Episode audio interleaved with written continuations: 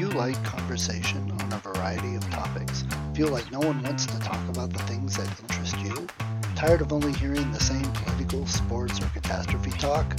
Yeah, we feel that way too. Join two high functioning geeks as they discuss just about anything under the sun. We can't tell you what we'll be talking about each week because we don't know where our brains will take us. It will be an interesting conversation though, so hang on and join us. Here comes the relentless geekery.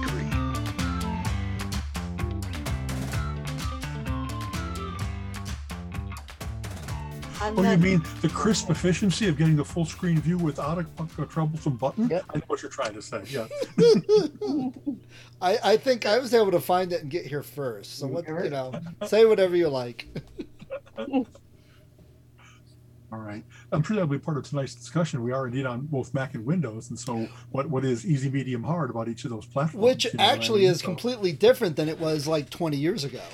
and that's true too. With everything, I mean, I, we're kind of already getting into it. It doesn't matter so much what platform you're on. It matters you're on a browser. You know what I mean? Browsers have made everything agnostic. So many apps are now multi-platform, and there's very, very few differences. The things that I occasionally run into are, wow, I have exactly this font in Word on both Mac and Windows, but it prints differently slightly because somewhere deep inside the, the, you know, PostScript file, the metrics are slightly different, and it changes the leading, it changes the spacing, whatever might be going on. And almost like I don't know how to resolve it.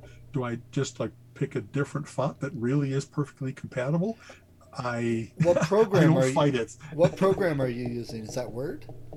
Um, yes, Word is one of the ones that I've seen have slightly different prints based on whether you're Mac or Windows. Really Exactly. bad my name. Because some of the the better ones, which I thought Word did, is it will you can use it without even having the right font, and it would keep whatever font you tell it. But uh, Right, that it actually bundles that. Yeah. And also, what I've noticed is that even if you're in Word, depending on what printer you're going to, it's aware of what loaded standard font sets an HP versus an Epson versus a Brother has, and it does some different font, you know, uh, whatever it does to rasterize everything to get to the final print, it does slightly different things. Never criminally, like the things that happen in Word that are criminal are where you're working with an outline and you try to change something and all of a sudden everything kind of like gets slurped into another world. You know what I mean? It, it totally changes the format is more that than an I ever would have official Mac suspected. term? It's slurped into another world, exactly. okay. We ready to start? Oh, I mean, I, are we ready? Let's see, where's our, I guess it's not quite. We'll give folks a couple quite. minutes minutes of time. Oh yeah, there's Yeah, I was gonna say it just. I, I- I've always been of the opinion that we shouldn't make 17 people wait for the three people that couldn't find the join button like I couldn't. so, so uh, hey everyone, welcome to our session. This meeting me- is being recorded. There we go. So, let me uh, being let me c- continue. Um, thank you so much for coming. Let me introduce my partner in our Relentless Geekery podcast, Stephen Schneider. hey everybody. Yep. How we've doing? been we've been doing this for just more than a year now. We started about a year ago with um, every week we um, we talk about all things geeky. We made a huge uh, outline, a big list of all the things we wanted to get to, and as you might imagine, we've gotten to some of that. But every week there seems to be new topics coming along. So it's it's technology, it's movies and television and books and comic books and magazines. It's uh, I guess in a, a big kind of a Venn diagram crossover with Mensa because so many of the things that we care about and are passionate about, we find that many Mensans are as well. And um, it's a delight to like share something that, that we like with someone that hasn't heard of it before. You know, that one of the joys of Mensa is turning people on to, you've not seen this series? Oh, it's really good. And things like that. So um, what we were asked to do tonight, I think, was about home offices because we, as you might imagine from this last year of COVID and isolation thereby, we uh, have, we both have home offices, but we really kind of kept getting better and better about how do we make it so that we don't have any dropouts during our podcast. We get good video, good sound, good seeming good resolution and stuff like that. So, uh, um, Stephen, what what's, Yes. what would be your opening statement about um, the joy of your home office? Oh, geez, the joy, absolutely everything. I think uh, the the best part of having the home office and working from home is decorating. I mean, look behind me. I've got Star Wars. I've got Raiders. I've got Def Leppard. I mean, you know, the before little cubicle that I worked in before. Uh, you know, we couldn't really decorate. We had to keep it looking nice. And now all you got to do is drop a green screen, and you can have any background you want to cover up the pictures. So yes, and in fact, I, instead of showing off my, I have a home office in my attic, Skynet, you know, where I do have similar things on the walls, big bright walls and stuff. But I, I went with my Star Wars backdrop, trying to, I don't know, just class it up a little bit, you know. But so it, one thing I've discovered is that the world of technology makes it really easy for you to have a ton of power and a ton of like everything you might have had in the big office before i've been able to duplicate at home. I've got you know the the computer with a good network connection that it really can get me anywhere that i need to go. And um, i have multiple monitors so that i regularly have multiple screens open for i'm working on this but i got to keep track of my appointments or my web browser or my investments or whatever else it might be Um, playlist yeah, my, my, my playlist. In fact, that's another thing. One of the joys of working from home is I almost always have music on. It really does help me concentrate and get through my day and, and find joy.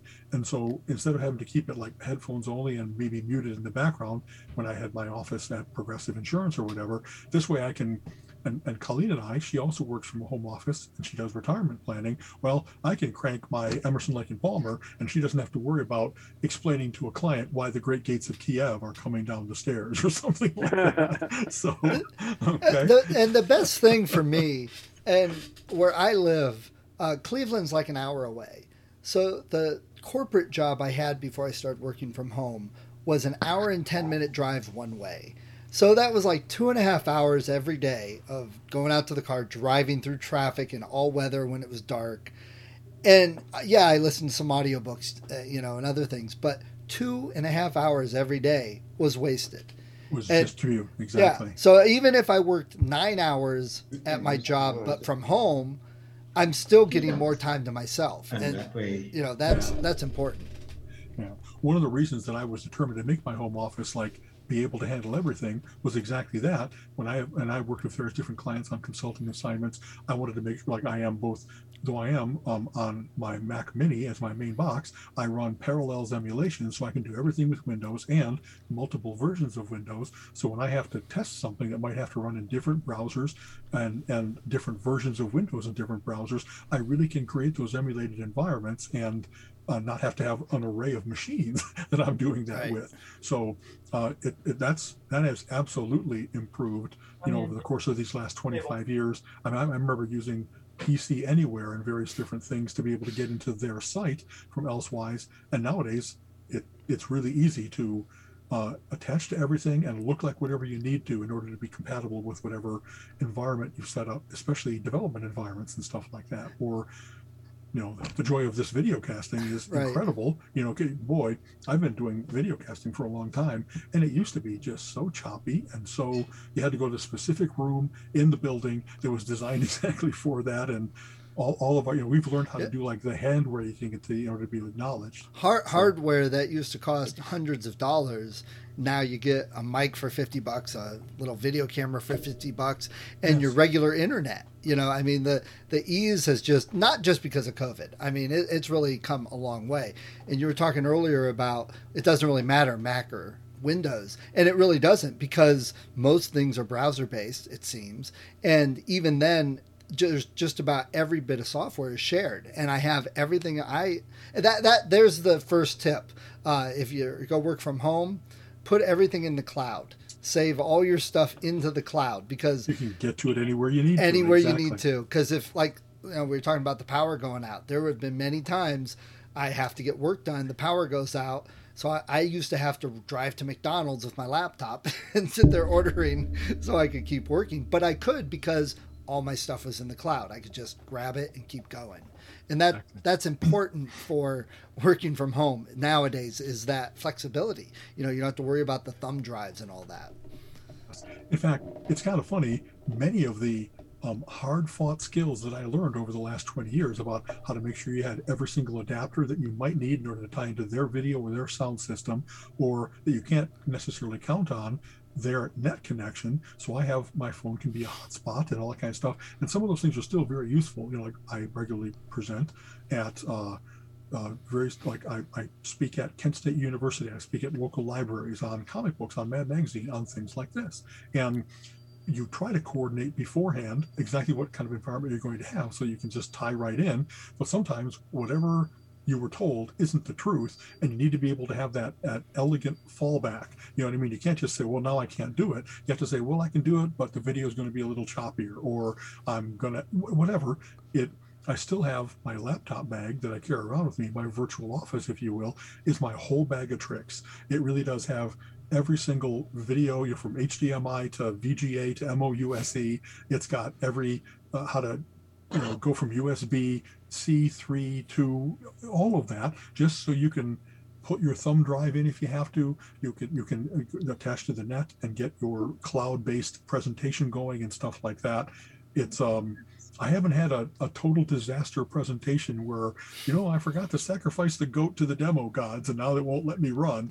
I haven't had that in a long, long time because we got so good at being defensive. and, and even then, you know, like you, I would always have a presentation on my laptop. I'd have it on a thumb drive, and I'd have it burnt to a DVD. You know, redundancy. Just, yeah, exactly. To Redundancy sure. to make sure. That's right. But lately, it's just well, as long as I can get on Wi-Fi, I can download it because I have it in the cloud. I mean, yeah. cloud services have just been a godsend over the last decade. Exactly. And fast enough. You know, it used to be that if you had to do a big download, you would like set it to go a half hour before the presentation because otherwise you might not have it. So one of the things that I've and it, the joy of working in technology is that it keeps getting better and better and for cheaper and cheaper but there's the overhead of being aware of what's currently available and you're always trying to find the uh, the balance between I want to look all snazzy and current, but I don't want it to have it be that they couldn't use it similarly because I'm kind of showing off or something like that. So as everything has switched to smartphones, I've done presentations off of just my phone, but then that's another adapter to have to worry about, whether it's your Lightning or USB 3 or something like that. And the um, hmm, trying to make it that uh, I don't want to, like, for instance, I'm an older guy, I'm 60s, and I don't live off of my phone. I still really, my preferred environment is my multi monitor setup and a real keyboard for typing and stuff like that. And so I don't want it to look as if, oh no, I run my entire life off my phone. I do my DJing from here. I do my presenting from here. You know what I mean? I, I kind of don't want to fake it. I try to have it that they can see I can do all these things, but here's my preferred. But let me jump on that even too, yeah. because uh, more and more things are uh, across the board, and you can run things right off your phone. You can Bluetooth right into it, or like do a Chromecast and connect to a projector, or even a TV. You know, just being on the same network, or even just being within 50 feet. Um, and right.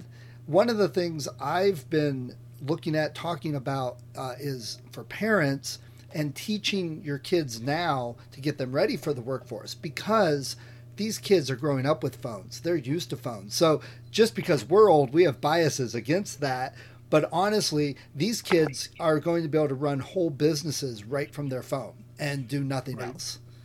Mike, Mike Rowe, sorry, yes, Mike Rowe from Dirty Jobs has actually said the, the way that he untethered himself from having to go into a studio and be in front of a camera was he just has a little stand for his smartphone and sets it up and he broadcasts from Bangkok. You know, it's not long all along the uh, the places in the United States that he did his things from. Now it's everywhere in the world, and that the quality of signal, the quality of equipment is so much like I don't know, technology is indistinguishable from magic if it's significantly advanced, and that's what he's got now is his portable studio, if you will. Things that used to cost hundred thousand dollars, then ten thousand right. dollars. Now he's got a thousand dollar, you know, smartphone, and he's good to go. So it's heartening to see people really, really cut the cord, really say, "I'm, I'm going to use this no matter where I go.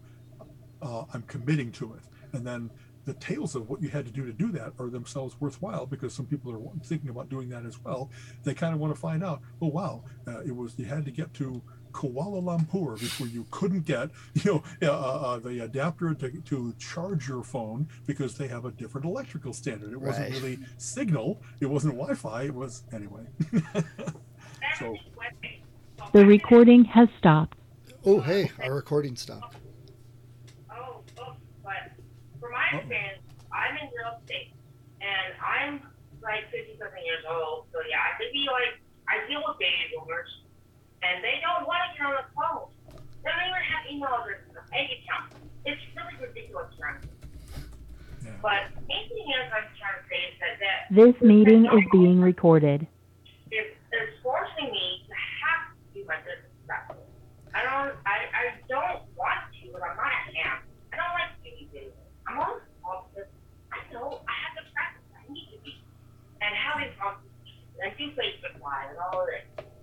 So, um, I was with a prior agency before, and they were like coaching us to be old school, what we call. Like, nobody uses the phone anymore. What's that for? And they told us not to do Facebook. They thought it was a joke. But now with a new agency that actually sells the most home solutions, Okay. and Yeah. I'm forced to do social media. I have to, like, create campaigns, send emails, and be out there on the web. And it is. Well, yeah. A lot of what they're finding out is that there really are efficiencies to be gained, and sometimes it isn't just a matter of preference; it's that they set a new standard. Especially if you've got like, so I I I am investor nowadays. You know what I mean? I've really taken our 401k plans and have been determined to get a little more cushion in our in our retirement, and I've done okay. But what you do when learning about those companies, for instance, Zillow and Redfin, both the reason that they're now very powerful real estate alternatives is because they use disruptive tech to get rid of all the old stuff you might remember from Remax and um, and, and listing services and all the restrictions they used to have, and and in order to get their uh, sales staff and their support staff to embrace that new standard to be disruptive they're demanding of all their people we don't want you to look at all like remax with a big book and and even if you're very personal personable even if you've been out on the road and you're really good at selling a house what we want you to do is use our tools because that's part of our brand is to have the 3d walkthrough that is not you walking them through the house we're going to capture this and post it on the web and people can kind of do it in their own time instead of having to make an appointment so, and boy, that's everything, isn't it? I mean, medical technology and entertainment technology and real estate, they're all being impacted by. All of it. Yep. yeah. So, Eh, you know, and that's one of the things uh, I've been involved with uh, is uh, wanting to do more talks with parents uh, to get their kids right. Because I don't think parents, even in their 30s, 40s, uh, know what's coming in the future, and kids are being exposed to it. Um, and it's all going to change. A lot of what we're talking about now is going to be totally irrelevant 10 to 20 years from now. Uh, being able to connect, being able to use the software, because again, everybody's starting to do it, so these problems are just going to get solved. Uh, Right. You know, it's just where it is right now, state of the industry. Um, but I think the, The kids, recording has stopped. Oh, there goes the recording again. I I think what happens is whenever we don't have anybody from the committee on the call, and, and here's Jerry again, that they kind of take the recording with them when they go. they come Yeah, back. yeah. So um, well, we'll do what uh, we'll we'll do what we can. it'll be a little bit fragmented. Uh, that's pretty typical. Uh, okay. but what's happening is uh, things are changing a lot because This of meeting COVID. is being recorded. um, but they were changing anyway, and I think the kids are see, going to be seeing it, but the parents and adults and us old people, we're not going to be totally getting it. And the, I'm I, just going to tell you what they're seeing. They're seeing videos. They're not looking at the data. They're not looking at the study. They're watching Instagram, YouTube, TikTok, Well- Yeah. and they're getting experiential advice instead of right, like, the reality. Right. market. but So, um, go ahead. No, one of the reasons that I still resist that to a certain extent, and this is, you know, we're all Mensan, so we get to have this Mensan conversation. When I watch a video, I have to kind of watch it in real time. I have to watch it with whatever the person that put together the video did for pacing. If I read, I read much smarter, uh, more quickly than your average bear, and so it, I, you know, I, I like the fact that I can get kind of an advantage over how much information I can take in and the the ability to pop, move among multiple sources instead of uh, only being watching one video at a time. Maybe people really do watch the wall of monitors like Ozymandias and the Watchmen. You know what I mean? And let's see. Uh, I'm seeing that my I'm going to leave the breakout room in 33 Yeah, seconds. yeah. So apparently we have some.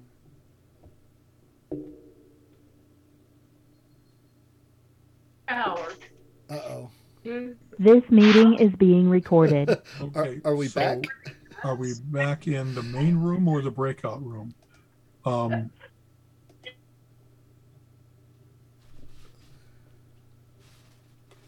okay, I'm now in a break. coming back in. All right, I guess we're kind of an early session, so we're being the guinea pig for this. So, but oh one of- boy, Jerry, this isn't good. One of the problems with working from home and working with people across the country is all the different weather. exactly. There we go.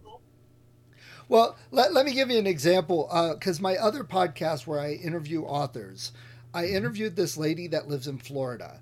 She's a single mom. She has, um, she's uh, mid 30s or so, but she does comedy and stand up comedy. But she also writes books and she's been producing her own movies and videos uh, for a YouTube channel based on those books.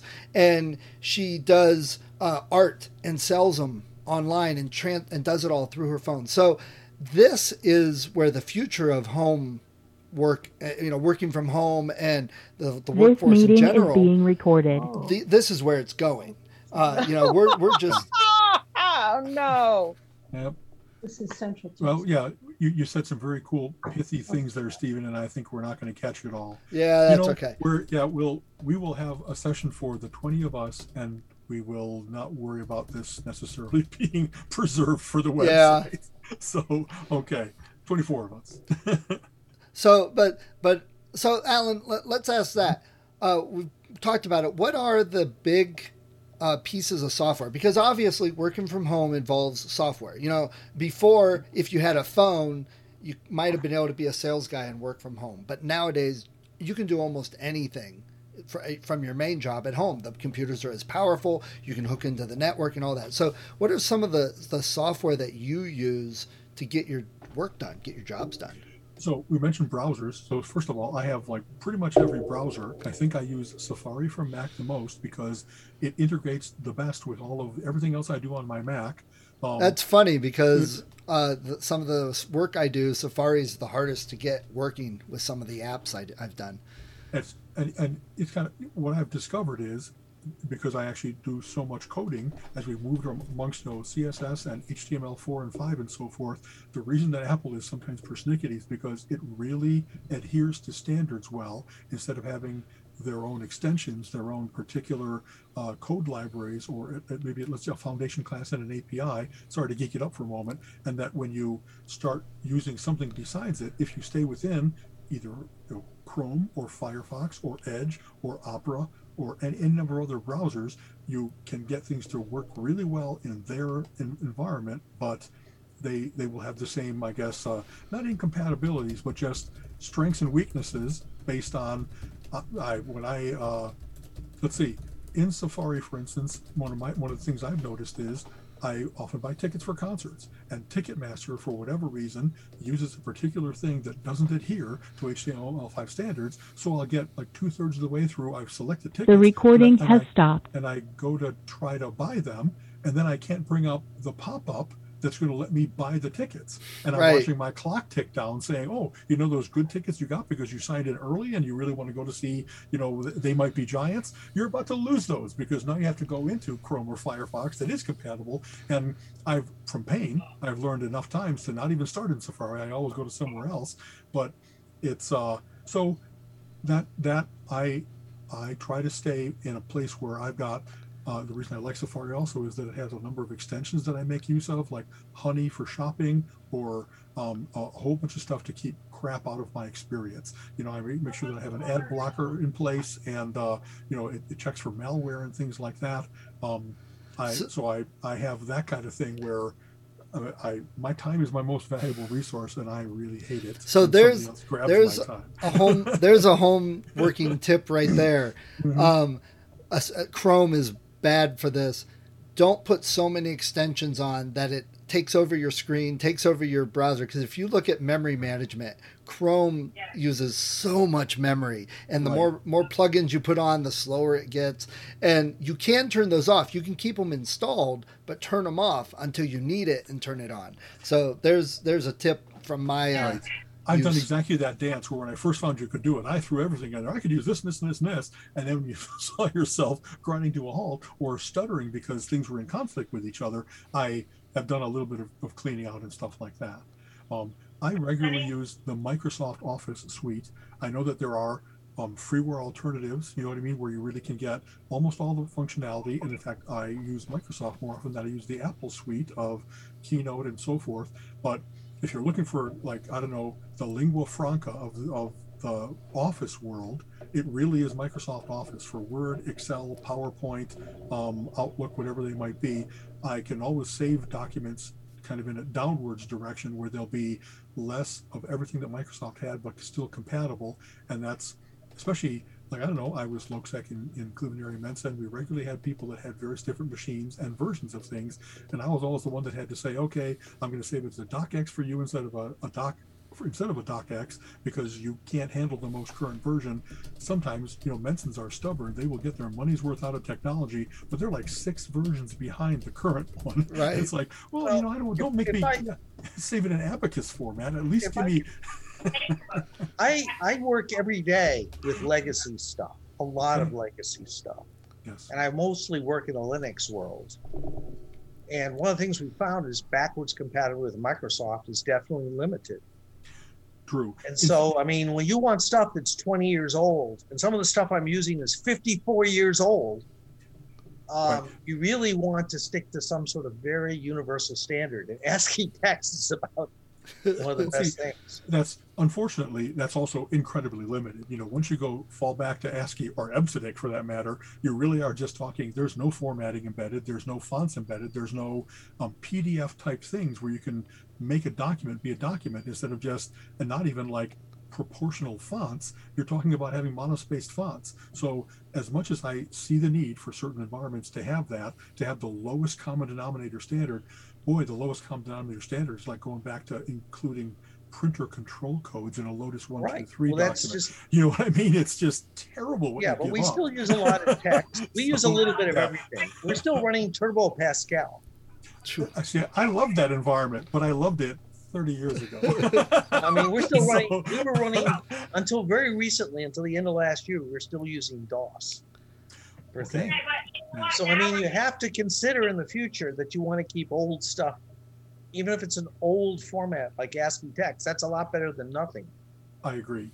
You know what I mean? I, I I don't know that I can think of anything offhand. I know, for instance, also in the world of music, there really are multiple compression schemes, multiple formats, and I I always keep whatever I can in the um, most rich format that I can. That I still have enough room to hold everything because I really don't like to have anything MP3 sound choppy or something like that. So I'll hold it in a lossless format. Well, that's also then you're going to be dependent on what things did those uh, encoders and decoders.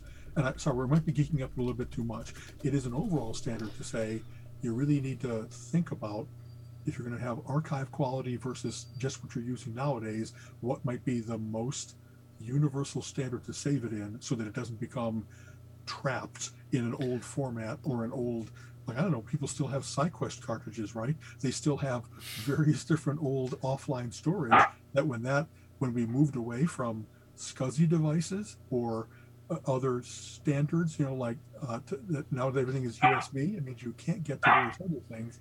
So it's it's uh, I have uh, that that kind of what would you call it? The uh, graveyard of various different things that I don't use anymore and yet I know I have data that's probably trapped on there. My oldest email, my first collection of music, whatever else it might be.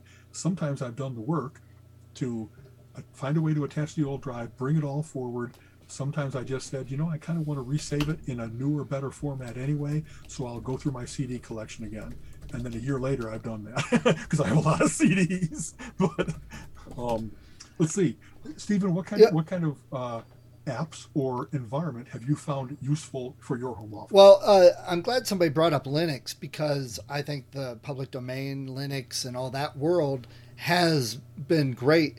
And uh, like I know for the business I mainly have been working in, um, it's Word. I mean, they use Word, they use Excel, they use PowerPoint. That's the thing. But I can use OpenOffice and open every single one of those documents and read them. And it's a great lifesaver to know what other documents are available uh, because quite often you'll get clients uh, in India or uh, Brazil or something that they're government or their their company doesn't have the latest stuff doesn't have updated this or they're not paying for word. So you got to be able to tell them here's how you can read this and open this. And um, pdfs are another thing uh, being able to open and read and have a, different apps that can do that. Right. So- and, it, would- and it would still be editable though, because PDFs are often frozen unless you have the Adobe Acrobat, Yeah. not the distiller, but the okay. Yeah. yeah well there's you know yes for the most part but we'll leave it at that for another discussion. right. That- now now one of the things uh, for working from home that I don't I think a lot of people are like oh I'd love to work from home. That'd be so great. I wouldn't have to drive to work. I wouldn't have to deal with the office. And then what happens is they start sleeping in. They take long lunches. They end up putting their feet up watching a couple episodes of this. Well I, I can work later that's the danger of working from home is you got to be a little disciplined. You got to be able to sit down and get the work done. The good thing is there are times when uh, something needed done and i've stayed up. I've been up till three in the morning. I've worked weekends. Uh, but i can also take off enough time to take the kids to the doctor when Even needed. that out exactly. yeah, but uh, we were talking about that a little bit, Alan. Uh, that's the freedom, but you have to have the responsibility to be able to handle it because Exactly. it, it can definitely fool some people. They're like, "Oh, that'd be great," and then they, uh, not picking on them or anything. Uh, my son Jason has been homeschooling this year, which is something he's never done before. And he's having a really tough time with it. He's just not cut out to be able to sit there and do the homeschooling. And it's the same with adults. Uh, a lot of times they really need that office environment uh, to work from.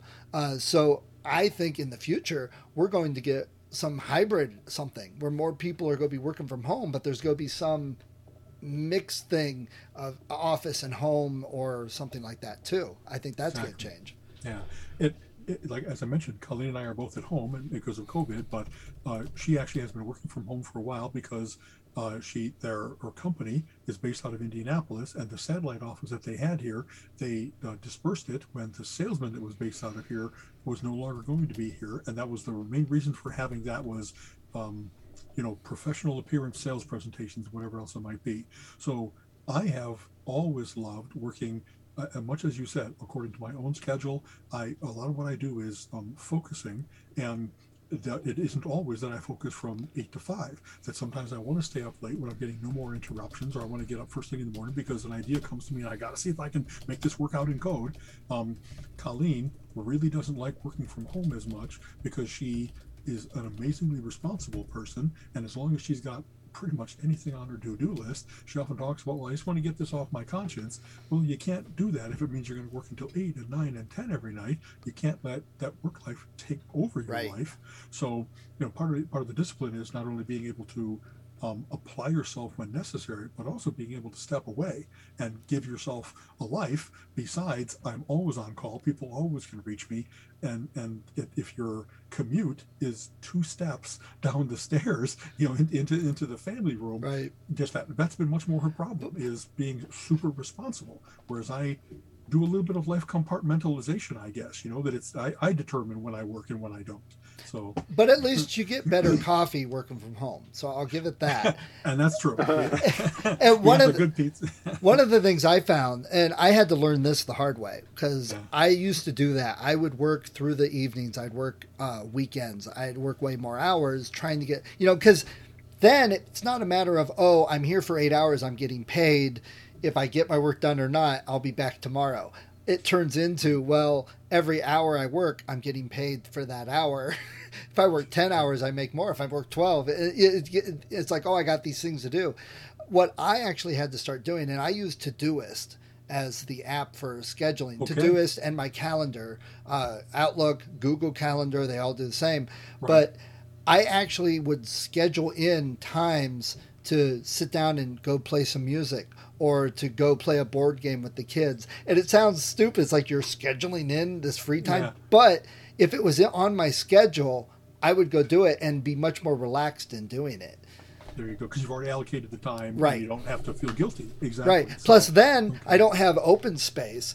So if I'm working on a project, I'm not like, eh, I've got all day to do this. I can take it easy. And next thing I know, it's midnight and I'm still not done. But if I know I've only got four hours before I've got time I got set aside to go spend with the kids, I've got to sit there and work and get that done in those four hours. Yeah. So it sounds stupid, but it works for me. You know, uh, let's talk about this a little bit because I'm not. Some people they have uh, an on-call type job where they're continually answering the phones or covering something, and then their life is based on interruptions and and kind of clearing the docket, if you will. My life has been much more based on the ability to drop into flow.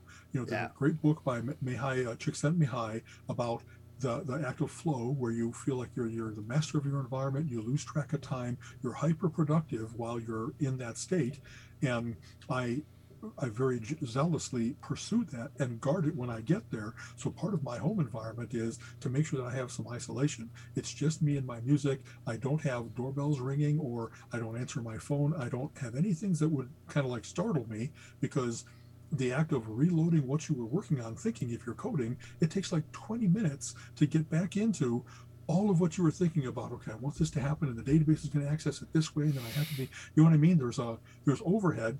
I actually, when I've been in that environment as a consultant at an office site, I would often choose kind of the place that nobody else wanted because it was away from the the crowd, away from the socializing. So you're not as popular. You don't get in on all the cool office conversations. Oh, yeah, because I was always way popular.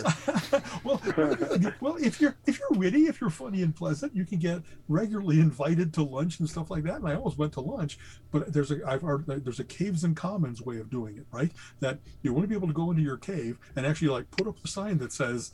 You know, don't interrupt me unless it's really life important because I really have to concentrate. But then when you come out and you do the water cooler thing and you're going back and forth to the bathroom or the cafeteria, or whatever else it might be, that's when people know that you're up for uh, I don't know, uh, random conversations and and the, the chance meeting in the hallway that you still have to have in order to um, kind of be stay abreast of everything that's going on in the company and what the various different teams are doing. So I've tried to duplicate that at home.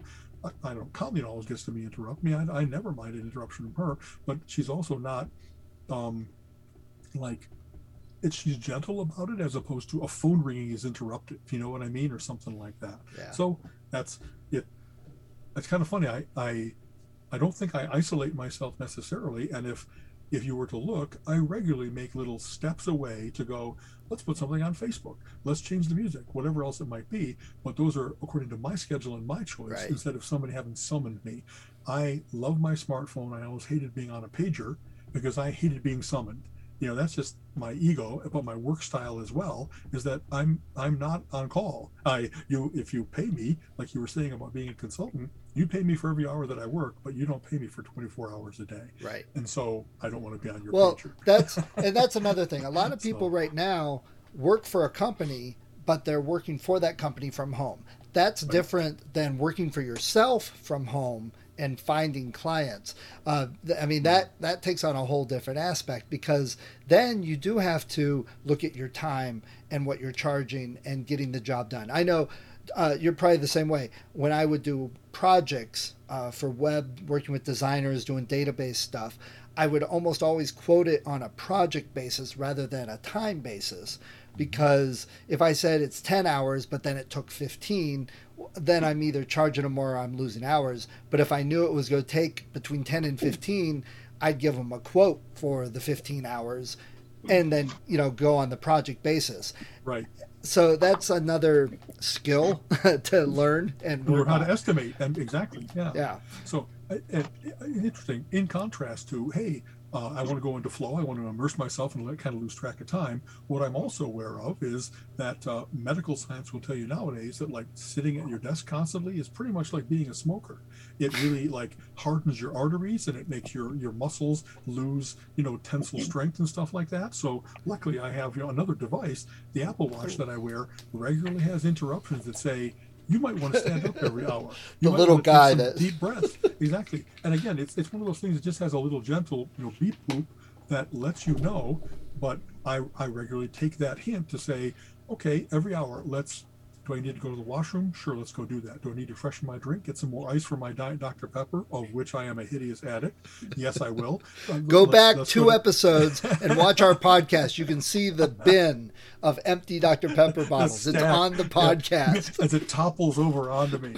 No, that's you know, let's go check the mail. I like all those little things that I want to get done during the day instead of them being interruptive. It's more like, okay, every hour, stretch your legs. Colleen and I have learned this. We, we love road trips. But what you do on a road trip is you don't get in the car and drive to Florida.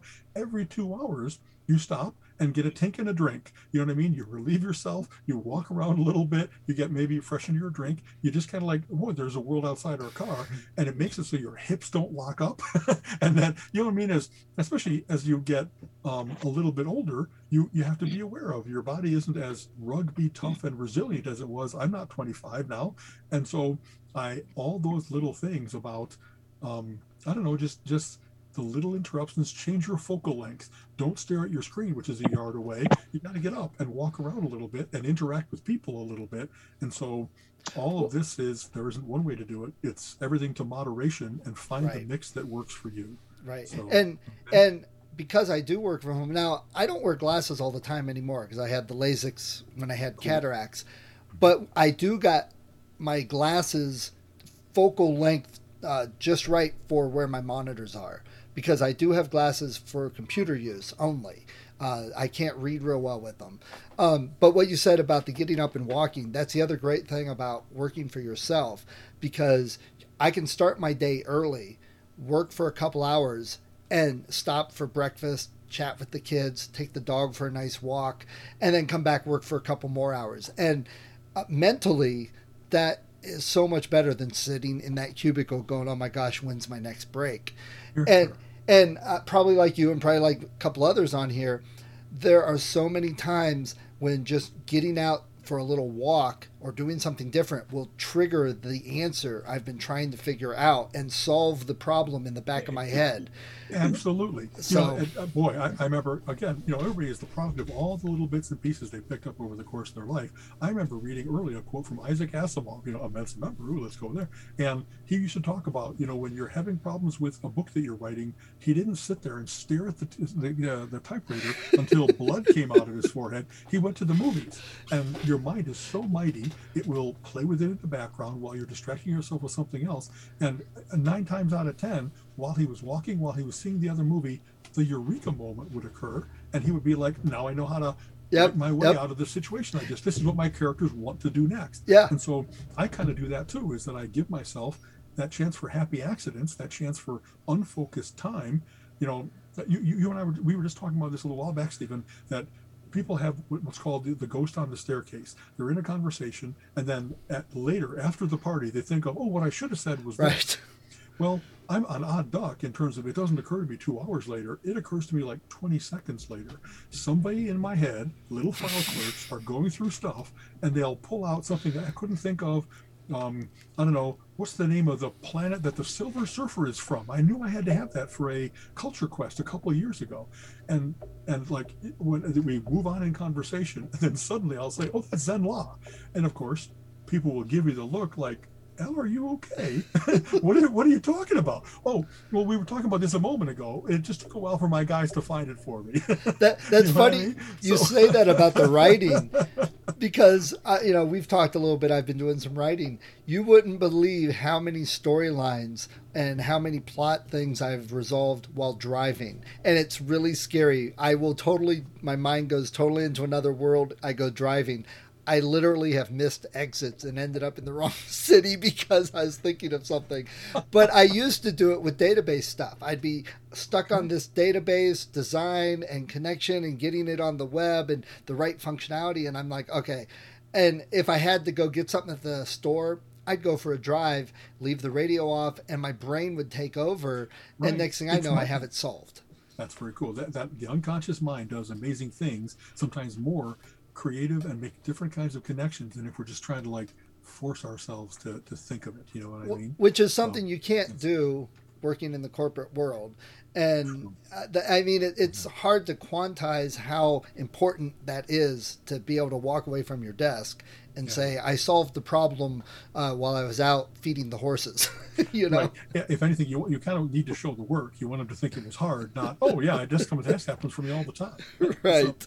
right. It's a, a little switch in direction, but one of the things I wanted to say that I have absolutely learned is um, buying equipment and setting yourself up to have your right environment is absolutely investing in yourself, and it's worth it. You know, people will be uh, a little. Um, I don't know. I- I have two monitors and they're high quality because what do I stare at eight, 10 hours a day? I don't want to get eye strain. I don't want to get it where I get the raster that starts to, you know, wiggle after a while. Um, my keyboard is like adjustable so that I can try to avoid ever getting a uh, re- repetitive strain injury. I have a high quality mouse. I have high quality speakers. Everything that I've done, I went shopping for. Not just I went to Costco and bought it, but I like got a copy of um, Maximum PC and read all about here's the best hard drive and here's the best uh, DVD burner and all those things. And I, I, uh, I tend to do things kind of consumer report style. I don't know that I get the best because there's always a premium associated with that. But if you get something that's like third down on the list, you're going to get 90% of the capability for 50% of the money. And that's what I've surrounded myself with. You know, so my, my monitors are good. My, uh, uh, all my hard drives that I get, I make sure that I'm getting one that it's not, especially hard drives, you can't ever afford to lose data. You know what I mean? You really can't have, yes, you got to have a good backup drive. You have to have good drives going, even if you have the ability to recover, it's going to take a day out of your schedule. And there's many times that I can't afford that day. So I really try to be judicious about where I put my money so that I am always the one that it's focused on. Am I comfortable doing this? Is my eyesight uh, retained through this? Am I retaining the data that matters to me? It isn't about, oh, they match. They're all the nice blue color. You know what I mean? There's like, Right. you have to kind of get away from the, the storeman, the, store, the salesman at um, Best Buy or something is trying to sell you something. I tend to piece things together because most components now are very interoperable. There's hardly ever a time that you have to get like a matched set from Best Buy uh, and I'm I've hardly ever been unhappy with did I spend too much money on a monitor. No, the fact that I never get eye strain is because I did the shopping and my LG and my Samsung were for each of them that I bought at the time like the best thing you could get for reasonable amounts of money. Rock And- solid, you know. And that's one of the changes too over the last 20, 25 years. Uh, if you have a Mac, you don't have to buy just the one Mac mouse and the one Mac monitor. You can That's make right. you have choices, and that's a good Yeah. thing. and it, it really is like you said it's not that might have been when the mac first came out probably like 80 to 95 shall we say that might have been the case that it was a, a lesser set of software and stuff like that. But since then I've, I've never suffered from for choice. You know what i mean? I've always been able to either get things that were multiple mac things or just find out you know when you have a hard drive and it uses you know the standard connection you might have to reformat it for the mac when you start off. But after that it's wonderfully compatible. And in fact the Maxwell has been really good about well, how do they used to say it? Um, fit in but stand out, or something like that. That they support, you know, FAT, the file access table that, that DOS and and uh, Windows systems used. While so you could always do things on your Mac and then just take it and attach it to a Windows system, and it might be that the actual files were compatible or not compatible based on it, but not the whole. You couldn't even read a drive. Right. You know, so they they. Um, that's a very good thing that has also changed when you keep things in the cloud or when you keep things, Yes, everything is interoperable. Um, so just that the sweeping statement of it's absolutely worth buying quality stuff. And I would say So- uh, for if if you're going to work from home, obviously you've got to be able to use the computer and be comfortable with the computer, whichever system you choose, whether it's Mac, Apple, uh, or Mac or Windows, or even Linux, or you know your Right. Android phone. The, there's there's another tip: learn the system, go through the settings, play with the settings. Click on things. Uh, there, there's a study. I like to say there's a study that I read um, that they found that the people who have the least problems with their computers are the people that are not afraid to click buttons and mess with it because you learn how to use it. You know, open up Word, open up a document, start clicking buttons and see what they do. Because then when you do have a problem, you have an idea of where it is and how to fix it or all the capabilities that are possible. And especially in Windows, they've been trying to dumb it down even more. Uh, and I, I hate the settings nowadays. But if you go in there, you can find all sorts of things on what you can change with your themes and your displays. And everybody's always talking about, oh, you know, my computer is so old, I, I got a new one. I'm like, well, how old is it? Well, it's four years old. The computer I am using right now, running this Zoom, and I've got Chrome open, I've got my uh, Outlook open, it is 11 years old. and all Wow. I've upgraded is the uh, hard drive because the hard drive died at some point. Okay. So it's been the same videos, same CPU, same motherboard, same monitors. I have gotten new mice and, mouse and keyboards when they wore out uh, and stuff. Um, so because I go through my settings, I can optimize it. I know what's running. I know what programs are running. Go in to shut things off so they don't load at the startup. Uh, so many times when I used to do service calls, I'd look at somebody and they'd have like 500 things running uh, all the time, stuff they don't use. I- knowing it. Yeah, exactly. Yeah, Uh, go into Chrome, see where the extensions are, how to turn them off, how to edit the settings on the extensions. Uh, you know, I might have 50 extensions installed, but only five of them are active. I, I go turn the other ones on if I need them. So my system runs, and we've talked about this before, Al. I, I'm on the Mm-hmm. verge of getting a new system, but I'm always like, I could probably get another year out of this. You if know? I just go with a better SSD, you know, I, it's um, another thing that I would say is that there really are advances in technology that really are game changers. Yeah. And so if you're still running on an older hard drive and you haven't had an SSD yet, it really is a hundred times faster. The the zippiness of which your files will open and your ability to save things and so forth. I hate to have the computer uh, that I'm waiting on the computer. I want to always be that the computer is my tool, and so everything that I can do for speed, it makes for a more seamless experience, and I really appreciate that. Um, I have like gigabyte Ethernet to my home. I think that not everybody might have that. Depends on where you are, what part of the country, what city, and so forth. But once you had a zippy fast net connection, it spoils you. Like you know, I, I go to the vault. I've been cataloging my comic books. I go to the vault where I have my laptop and I have my hotspot, and it only gets whatever I can get. Like um, let's see, uh, fifth generation, you know, 5G. Well, it really is that you miss what you have when you don't have it, and so I, I, my printer has to turn things out with a certain amount of speed because I just can't go back to ever waiting on a print. And we have mesh Wi-Fi for the house, and again, getting it to where Colleen and I can both have all of our devices working, whatever we need to do, and have it be that it's you're never waiting on the Wi-Fi. It always looks as if you have, you know, by round robin and whatever they're doing, and they've made it. They continue to advance technology so that it doesn't take me being, you know, alpha geek to figure out exactly how to set your parameters so that it all works. It used to be that you had to go in and know how to run a bridge off of your existing router and all that kind of stuff. Now, when you buy a set of, um, you know, a mesh set for Wi-Fi, you pretty much give it a name, put in the password, put them around your house. It does all of the coordination around your house for eliminate dead zones, make sure that the um, the two bands that it makes use of are being used um, appropriately so that your throughput is maximized. And I, I love that. I love the fact that uh, they've taken um, geeks that used to have to do this individually around. They put all that smarts into this device, and now it's self-configures. So it's kind of like having virtual Steven, virtual Alan, that that set your house up so that it works really well. And so again, you know, the the um, it's not inexpensive. I know you can get you know Wi-Fi or uh, sorry, you know, signal to your house for like forty nine ninety five, and I pay more than that. But again, my most valuable thing is my time, and so for being able to get both great download and great upload speeds, and be able to have that um, bandwidth split between me and Colleen, and never worry about that one or the other is slowing each other down.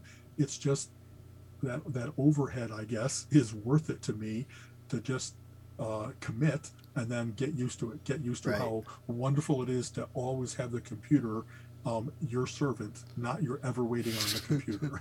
So- so Here, here's a here's a Windows tip for users um, for a little more speed, a little more use. You can change the cache file for your Windows to be on a different drive than on your C drive. And I actually have a totally separate, smaller SSD that I have my cache file on, and then I have my C drive.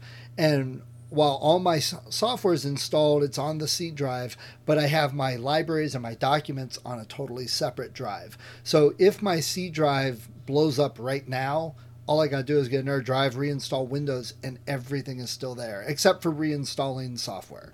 Um, I have tried to install software so it installs to another drive and it just causes too many problems.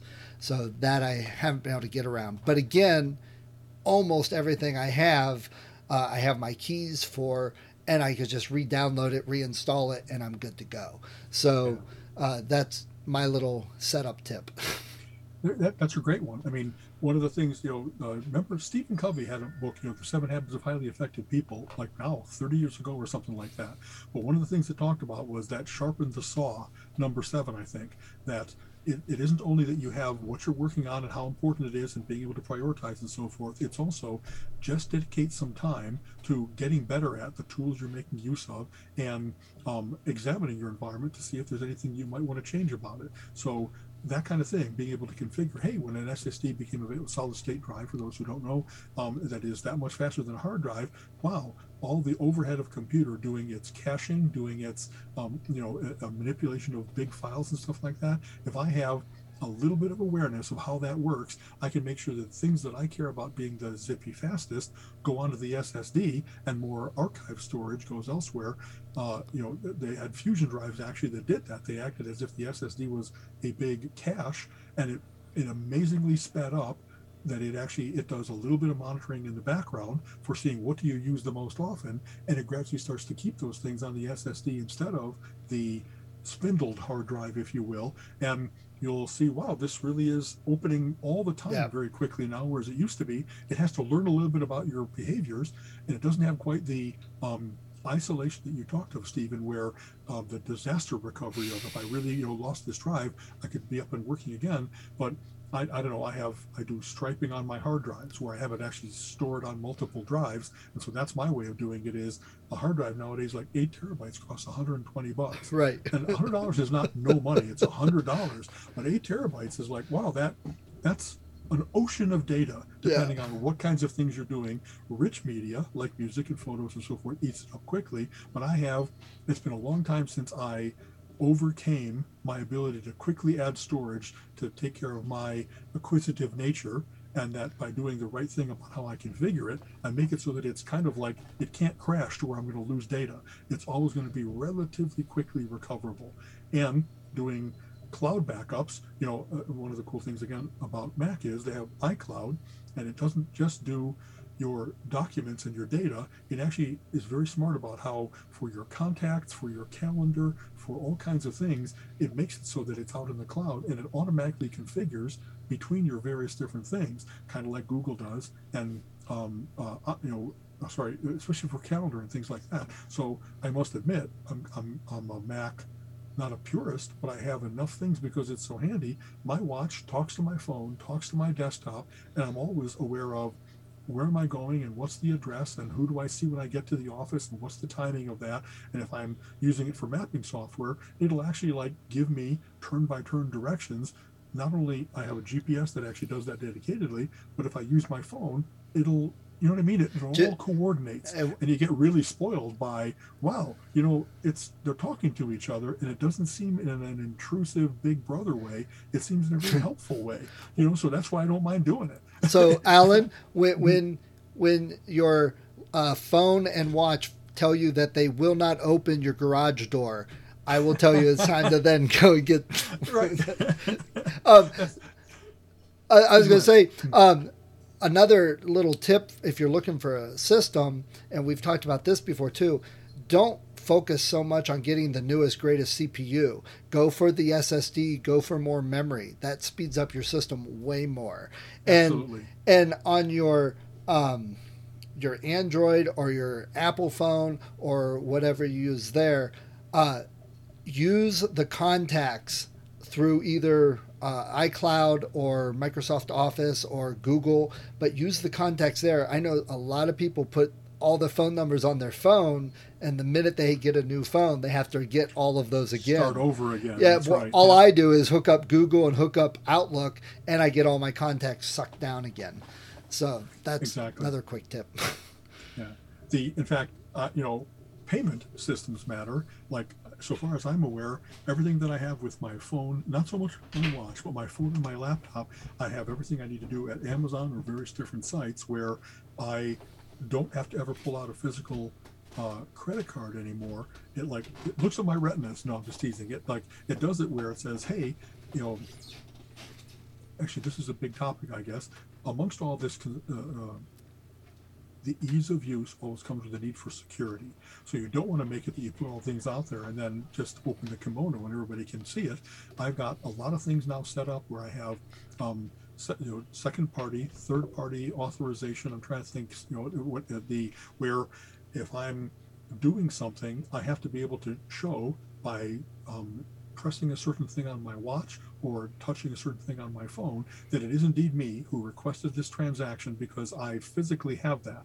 And I guess if they not only broke into my house but stole all my devices, they could simulate being me, but they'd have to know my password. It's just a way of that additional layer is enough to have all this convenience while uh, retaining that you're still the one in control and that there's a, a level of security that you're not the biggest fool. You're not the one waiting to be fleeced a lot of crime is opportunistic as opposed to dedicated. And if they're looking around to see whose machine can I get on, how can I lift their passwords, and then what could I do with it, I've had a number of times, sadly, over the last 20 years, where I suddenly saw false charges coming to my, my debit card.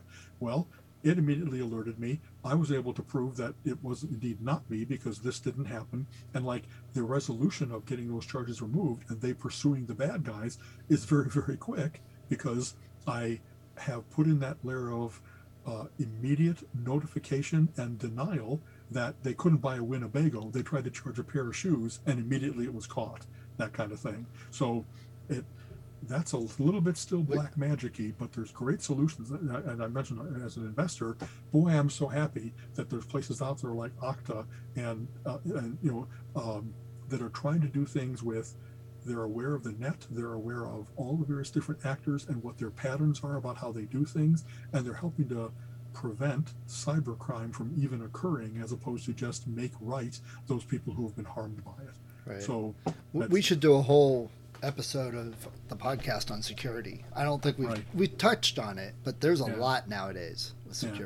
The reason it's especially worth mentioning it now as part of the home office thing is, you know, when I worked at Progressive, we had a whole dedicated staff that made sure people were not penetrating our SQL server servers until somebody foolishly took their laptop home, got themselves the the a worm, and brought it back in, and we had a whole weekend of terrible recovery from how, how virulent that that infection was where you know you kind of take on being your own tech support. Often you know colleen gets tech support from her company but oftentimes for just the day to day it's like oh that's because you know you lost your connection with your printer and we have to reboot this. We have to make sure the password is current. And you take on a certain amount of being aware of your configuration your environment so that you aren't um, you, you don't have all that backup staff that's Yeah. going to keep you secure you know they're not checking every email. You need to make sure your email provider has really good spam filters and that you don't get overwhelmed because you're just open to the world. So it, it's Right. that's some of the part. That you take on of, of being a home office. Okay? So Um, I, I'll uh, if you got anything else, um, let's let's hit that, but maybe see if we have any questions from the gallery. in fact uh, no I, I also have a No, we refuse Yeah, to do yeah. that. no, no. What I was going to say is, it's I. I hope that we've offered some good information. This is a little bit. We tried to run through some cool things. Does anybody have anything they'd like to offer for their experiences or any particular question about what we've said? Thank you again, everybody, for showing up. It's you know Friday night. This is fun stuff. Yeah. Home office Friday, There we go. right before the long weekend. Yeah, that's, nobody wants to That's- think about working from home. Well, the reason we wanted to do it eight o'clock was Yeah. like, let's get it done and then have the weekend in front of us. right. Well, that's that's another thing I was going to point out about the great thing about working from home is, especially for me, because I did I worked with various designers and I would do uh, contract work with them differently. So it would be on a project basis. So I was never beholden to one main company for the longest time.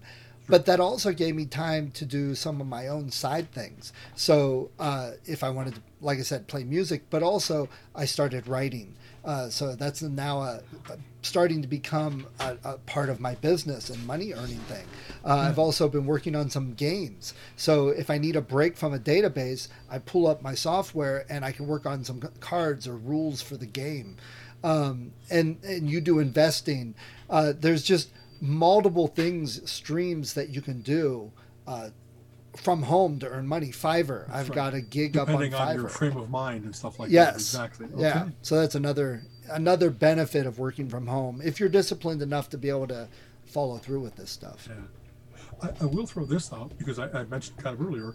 Uh, so it's important to worry about ergonomics. You know, if you really are going to be sitting at a certain desk for a length of time, you want to make sure that you've read something about ergonomics. You know, feet flat on the floor. You know, things at a right angle where your elbows are. You don't want to be overreaching. You don't want to be slouching. You know, all that kind of stuff. I, for the first time in my life, actually had some what I thought was RSI pain in my right forearm. It's like, oh no, am I really getting, you know, carpal tunnel or anything? It turns out that I actually, um, I'm having my, my brachial plexus uh, is tight and my neck, and they are radiating outwards to cause me pain down here. But that's not where the nerve or the muscle difficulty is. It's because I don't have perfect posture, even though I try to maintain it, and because as you get older, you just kind of like lose some lubricants. You lose some, you know what I mean? Even though I Sounds regularly personal. stretch myself a little bit. So it is, if you're going to be anywhere near working long term, you want to um, look into ergonomics and make sure that your your monitor is where your eyes are going to go to it naturally, a little bit below your line of sight, and that your keyboard and your mouse are where you have it. Put it in a tray if it's important to keep it at a certain level. There's, you know, go to ergonomics, Google that up, and it will tell you a whole bunch of. If you do these things, you will you will forestall all kinds of unnecessary pain and limitation over the course of time. So, Yeah. okay, So, Alan, yes. You mentioned that you use uh, Mac Minis. Uh, have you considered upgrading the Mac Mini to the new Apple M1 processor? You know what? I did. As of December, I have an M1. I was I, I regularly go to the Worldwide Developer Conference this last year and this year will be virtual, but they touted it. They talked all about the improvements to memory handling, neural engine, all kinds of great technology and getting off of the Intel standard for all the right reasons. Intel is very powerful, but Apple was doing different things. So I don't usually buy um, bleeding edge technology because I kind of want everybody else to be the ones that have the crashes and have those difficulties. But it was just such a persuasive case for, uh, boy, one minute. The Mac Mini is wonderful. It has all the power in a box the size of like a cigar box. You get to retain all of your peripherals, your monitors, your keyboard, mouse, your CD drive, all your hard drives, and just hook them back up to this new guy. But you've replaced the brains of the operation, if you will. So there were some growing pains. I had some regular crashes when I first got it, but it really is faster, better, stronger in every way than my old Mac was. And I, now I have that one as a server. I keep um, experimenting. I, I kind of kept it as a, you know, I wanted to be able to fall back to it. I've never done that.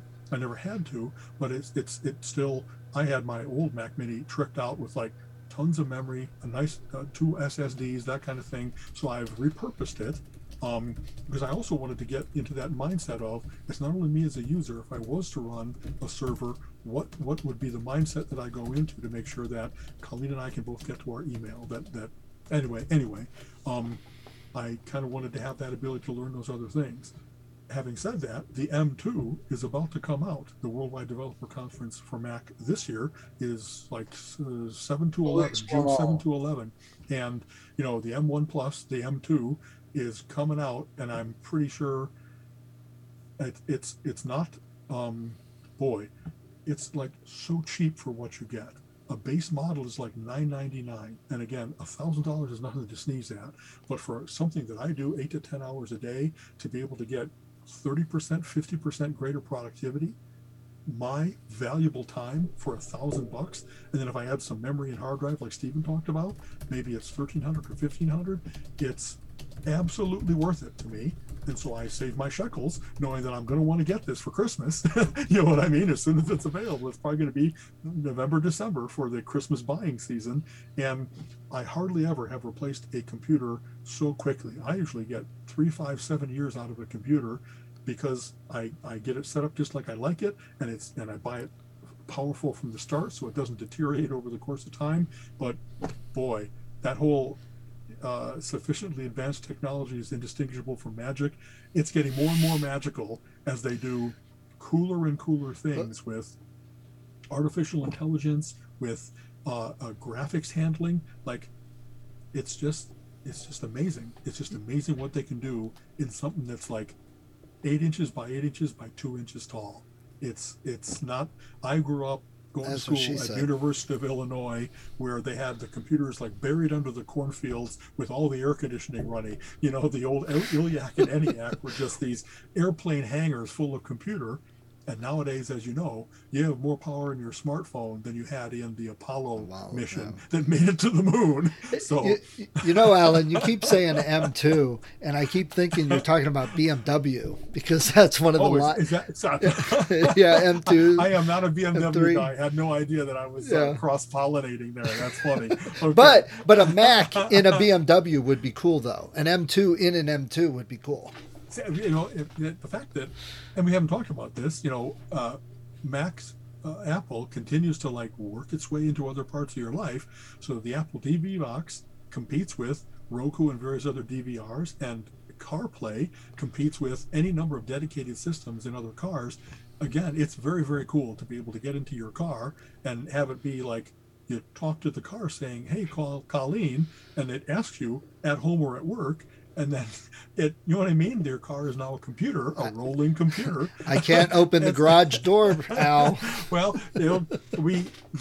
I'm worried about that. That it's become more and more dependent on this. That we're going to get like the white event. We're going to have a huge, you know, electro burst, and everything's going to go down. There's been a number of science fiction series about that, right? Where suddenly we are without our technology, and yet, while I got it, I'm going to push it. So if we if we create our robots to be that smart, wouldn't they like put shielding in place for themselves? yeah, you know, it's uh, I think. Bar- Barry's got a question. There we go, Yeah. Barry. Uh, this conversation reminds me uh, when I was just a little kid, I was homesick one day, and my mother brought me a bunch of comic books. And Sure. one of them's one she bought, I wish I had saved it, was the very, very first edition of Mad. Wow. And there was an article in that very, very first edition of Mad. It takes place about the year 3000 or so. What happens when the machine that fixes all the machines breaks? Breaks. And that's kind of where we're going now.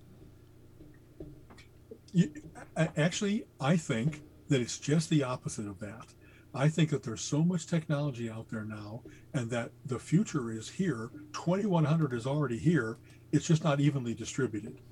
I think that the desire for all the world to get these amazing things of communication, of commerce, of medicine, that that the United States and the first world, if you will, is just like maybe we're the precursor, we're the tip of the iceberg, but there's all this wonderful push to acquire and perfect. So, like, I don't know, I've seen any number of documentaries about in the middle of the um, uh, Brazilian, what are, they, what are they called? Not barrio, uh, you know, the areas where it's just like people are Favela, on I think. Favela. Thank you very much, Barry. Uh, I, I, all I had to do was ask Mensans, and people will give me the answer. Thank you so I'll much. send you my bill later. There we go. Exactly. You know, they have this thing that just looks like people living on top of each other as if in squalor, but they all have Wi-Fi. They all have cell phones. They have Mercado Libre that they don't even have to have banks anymore. Everybody has the ability to do commerce just by having that cell phone. And so, eh, you know, all the Scandinavian countries, why did they take the lead in development of cell phone technology? Well, because they lived in rocky places that you couldn't bury copper in the ground anywhere near as easily as we did all around Oh. the United States. And so, I think you're going to see that there's going to be amazing hop frogging Yes. and, and adoption of technology, and that I, I think we're not going to get to where we're ever going to let it break. We're going to become pretty addicted and pretty defensive about not letting that, and pretty ingenious about making it so that this can work anywhere. It can work with a little solar panel in the middle of the African desert. It can work off. You know what I mean? We're going to get new power Yeah. sources and new. I I am unfailingly optimistic about. I don't think technology is going to weaken us. I think that it's going to enable I all kinds of wonderful things. I, so I remember, I think we're, most of us anyway, are old enough to remember Dick Tracy's two-way wrist Two-way radio. wrist radio, exactly. I got that now with my Apple Watch. Yeah. I can make phone calls on it. You're exactly right. And Exactly. what you were saying, Alan, about the technology in other countries, uh, there are countries that are like totally leapfrogging us, that are totally bypassing desktop computers and laptops.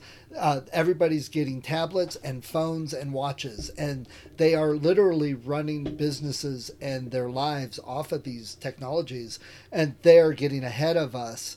Uh, in these certain mobile technologies and things like that, so Exactly. it- it's something to watch over the next couple of years.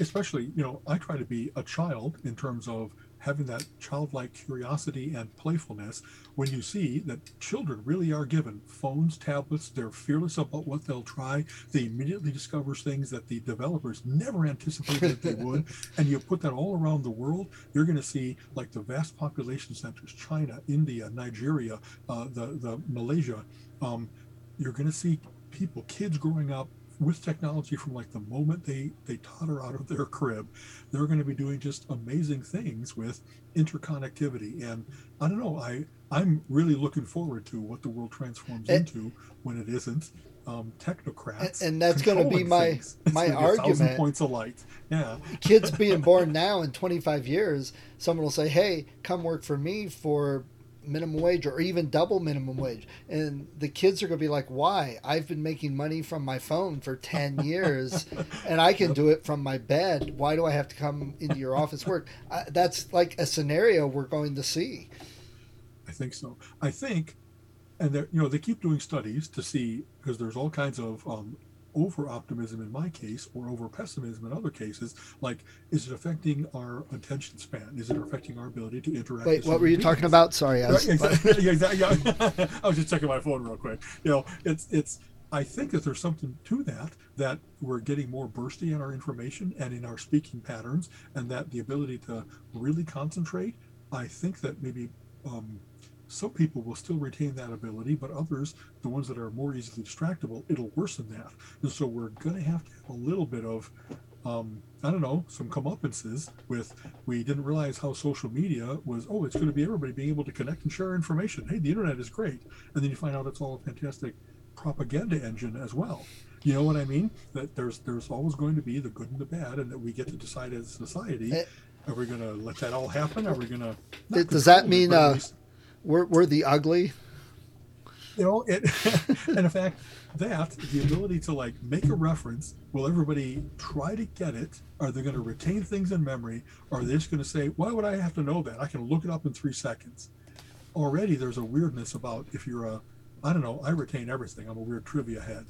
And yet i don't know that that's being acknowledged as worthwhile. I think it still matters that, that you have information at your fingertips in your head as opposed to at your fingertips in your hand you know the way you make this is far afield from the home office discussion, I guess, but some part of like the more you immerse yourself in multiple disciplines, the more you find consilience, the, the ability to see how things are interconnected. And home offices might isolate you, but social media saves you from that. And depending on what kinds of things you put into your life, it's really important to have not silo ourselves and over specialize. Heinlein has a great thing about, you know, specialization is for insects, it's not for human beings. One of the things you have to worry about when you isolate yourself is that you don't um, get happy there, that you should still surprise yourself, that you should still interact with people that make you a little bit uncomfortable because there's growth on the edges of that. A lot of psychology will tell you that's how you grow is those feeling that feeling of discomfort, not that feeling of I know everything about this situation and I'm the master of you know what I mean? There you, you get complacent, I guess, or something. I'm sure there are psychologists that can tell you the reality of what I just said that I just you know burbled out in 30 seconds, something that's much deeper, and yet something that we all have to worry about. People who are raising kids in this next generation, and what kids are they going to raise, and how are we dealing with? I just I am always tech technical support for my parents, and they're not scared, but they sure aren't as immediately happy familiar with technology as I am, or as our succeeding generations are. And so there's all kinds of, uh, I guess, thought that's being put into what's the right combination of power and ease of use so that anybody can make use of it, but you also have an expert mode that the real deep people can do amazing things with it. I, I like that attitude of it's extensible. It's got depth to it that it doesn't stop you from using it, but if you go exploring, you'll find the depth. That really has been a long-standing attitude that Apple has had with how it builds its products. They're elegant. They're they surprise you in a pleasant way, not an unpleasant way. oh well. Yeah. I, I, so I'm sorry. As Steve and I are really good at getting it talking, other comments or questions or other things from our wonderful audience? Thank you again so much, everybody, for joining us. Hands? Oops. There's lots of other cool stuff going on this weekend if you look at the schedule too. So thank you, John and Jerry, for bringing us along. Uh, I was And- just gonna ask you, uh, the thing with computers though is they're not Model Ts. People are not gonna, are not able to just take them apart and put them back together. They have to have the discrete parts and the discrete parts can't be handmade, they have to be manufactured. Um, so that's it, it, um, that's true to a certain extent, but not entirely. By that meaning, um, there's like when when Stephen and I talk about, you can upgrade a hard drive in your system relatively easily just by making sure that you have the right pin connector and the right rails that it goes in. And it might be you don't take your hard drive apart anymore, and you know make sure that it's vacuum sealed correctly and so forth. But the various different they've componentized the things that they knew they had to future proof they had to future accommodate is a better way of putting it so that you can add memory you can add a hard drive you can add a new keyboard it might be that when you get to the point of you want to change your entire motherboard and all of what it's capable of then that's exactly right. You can't really go taking chips off and having to reseal it with thermal paste correctly.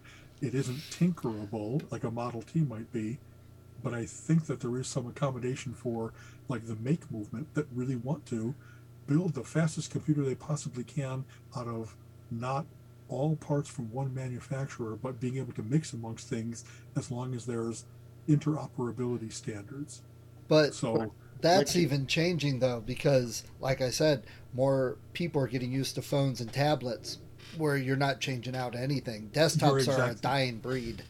you're exactly right. Right, I- but thank you. can't, you can't build an M2 chip in your garage. No, I agree. You know, it, because magic takes work. Magic takes money. you know what I mean? It's uh, that that's, I guess. Uh, this is not new, the, this issue, because in 1975, when I was operating a Burroughs 6700 mainframe, that machine was huge and was all built with TTL uh, integrated circuits, which is a bunch of transistors creating logic gates inside. Right. Already at the time, you couldn't uh, build that uh, that chip, but you could build something similar if you use discrete transistors, and you would uh, have something that was like 10 times the size and 50 times the power. But uh, today, with the, the the M1 chip on the on the the new Macs and now also now on the iPad Pro, it has 16 billion transistors in that thing. Right. So it's not, there is no way, that's the Yeah. cutting edge of computer science today. And that's a five nanometer processor.